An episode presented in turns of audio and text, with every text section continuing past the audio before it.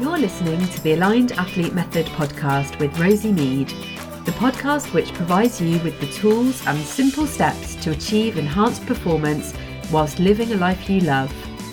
I'm your host, Rosie Mead, expert in mindset, rest, and recovery, and this is the Aligned Athlete Method podcast.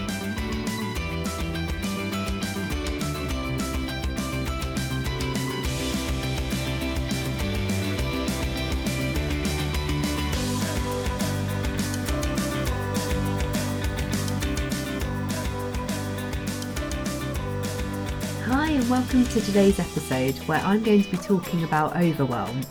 It's been a really hot topic in the Aligned Athlete Facebook community this week. So, in this episode, I'm going to talk about how you can get out of overwhelm and into action. I want to start by asking you a question. So, pause this episode, take as long as you need to reflect on this. What are your triggers for overwhelm? This is a question I asked in the Aligned Athlete Facebook community, and there were key themes which came up uncertainty, lack of control, sensory overload, so like lots of noise going on in the background, kids shouting, um, music turned up too loud, lack of time, lots of responsibilities, and sort of feeling pulled in every direction.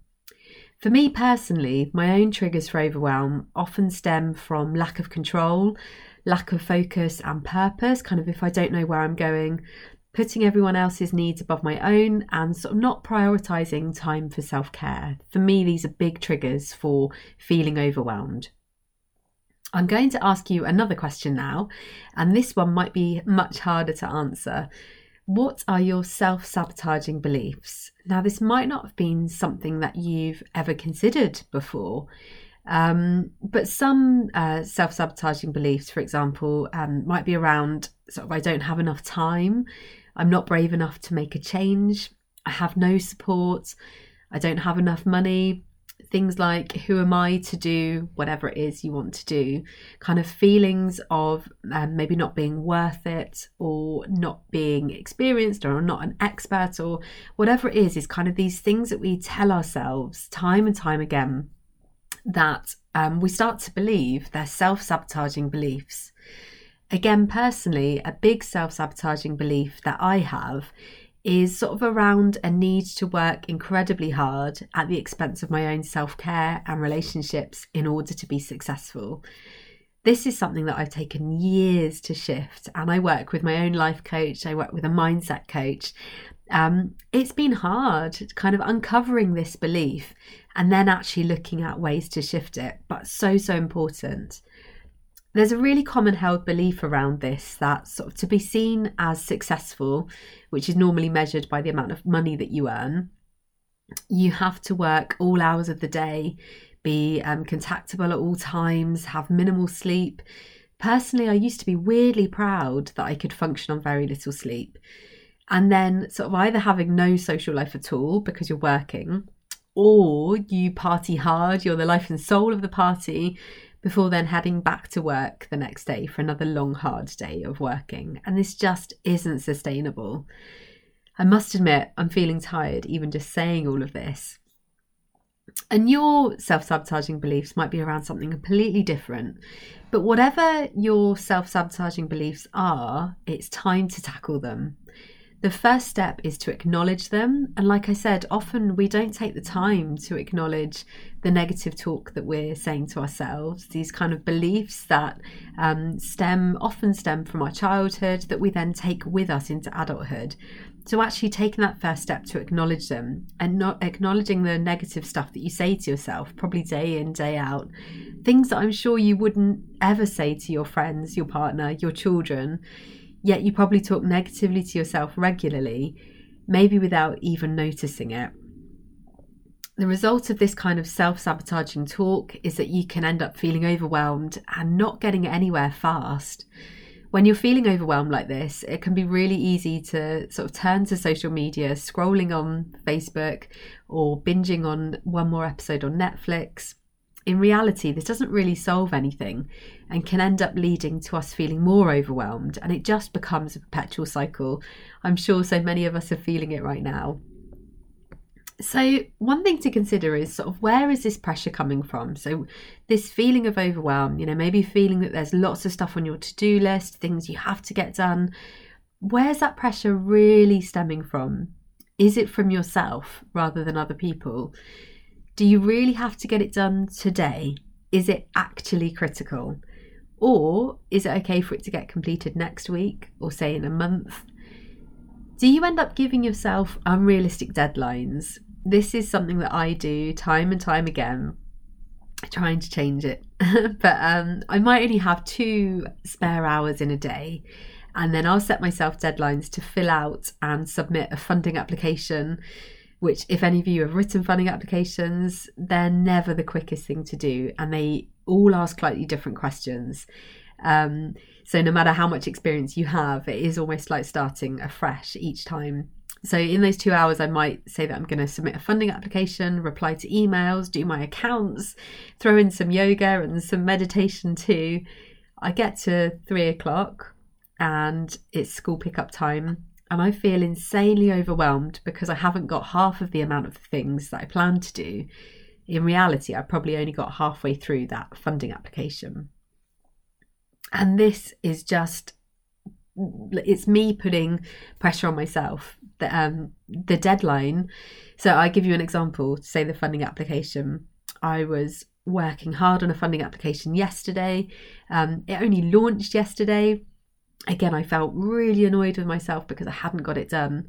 The deadline's not for another month. So, in reality, that was just me putting pressure on myself. It was my ideal scenario that I wanted to get it done yesterday. But actually, in reality, it was taking me much longer than than I thought it would. But I've still got a month to do it.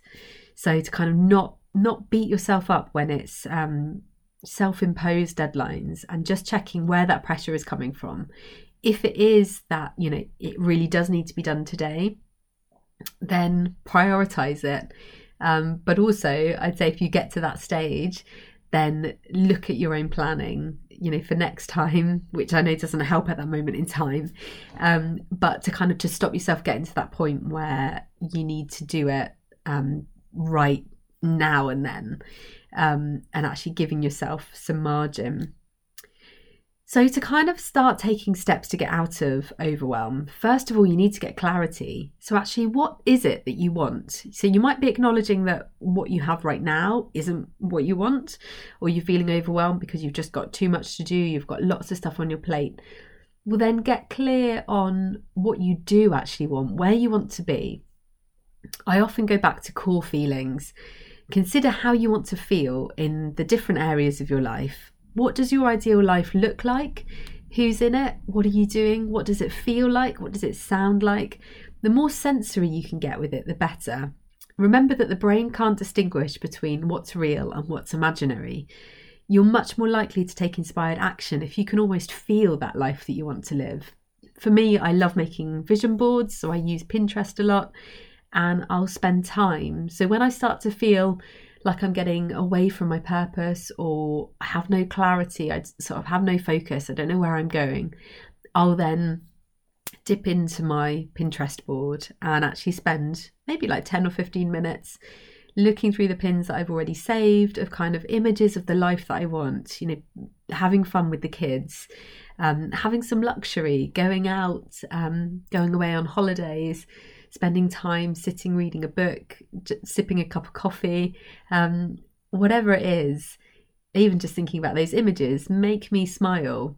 Um, so kind of get get real with it. Um, get kind of tap into those those sensory aspects what it looks like what it sounds like what it feels like how do you want to feel get clear on all of this next you need to make a decision what are the steps that you can take today or tomorrow which can get you closer to your ideal life? I'm reading Tim Ferriss's book, The Four Hour Work Week, at the moment, and I really recommend it, by the way. Um, he hits upon this. So don't think in terms of some kind of long term goal, which may or may not happen. Get clear on your dream and decide on tangible steps that you can take today, tomorrow, every single day. So in Tim Ferriss's book, he talks about sort of, you know, many of us work long hours a week, long hours every single day to earn enough money that when we're in our 60s or 70s, we can then live a life that we love. So, kind of retirement becomes that like ultimate dream. When in reality, if we start to think about how we want to live now, what is that ideal life look like? Do we want to travel more? Do we want to um, have some more time at home, have more time with our family, whatever it is? Um, you then can take steps every single day to live like that rather than burning yourself out now to live the life you want in 40 years' time. But the hardest part is just getting started. So take this as a sign, take this podcast episode as a sign to get clear on what you want and just take that first step. That is the hardest part is making that decision to do something and it doesn't need to be something huge. I'll talk more about this in a bit. Pareto's uh, rule of kind of the 80 20 rule can really help in this context of overwhelm. I'm sure most of you have heard of this. So, 80% of the outcomes result from 20% of the inputs. A way to kind of use this um, in tangible terms could be to make a list of 10 things that you spend most of your time on. Circle the two that move you closer to where you want to be. So, again, you have to start with that clarity, so don't skip that step. Um, it doesn't mean that you drop all responsibilities. You know, the house still needs to get clean, the kids and you still need to be fed, but it might help you to decide to delegate. Maybe you could take on a cleaner or a VA um, to kind of help with all of that admin, the necessary crap. Uh, this can then free up your time to be spent taking inspired action towards where you actually want to be.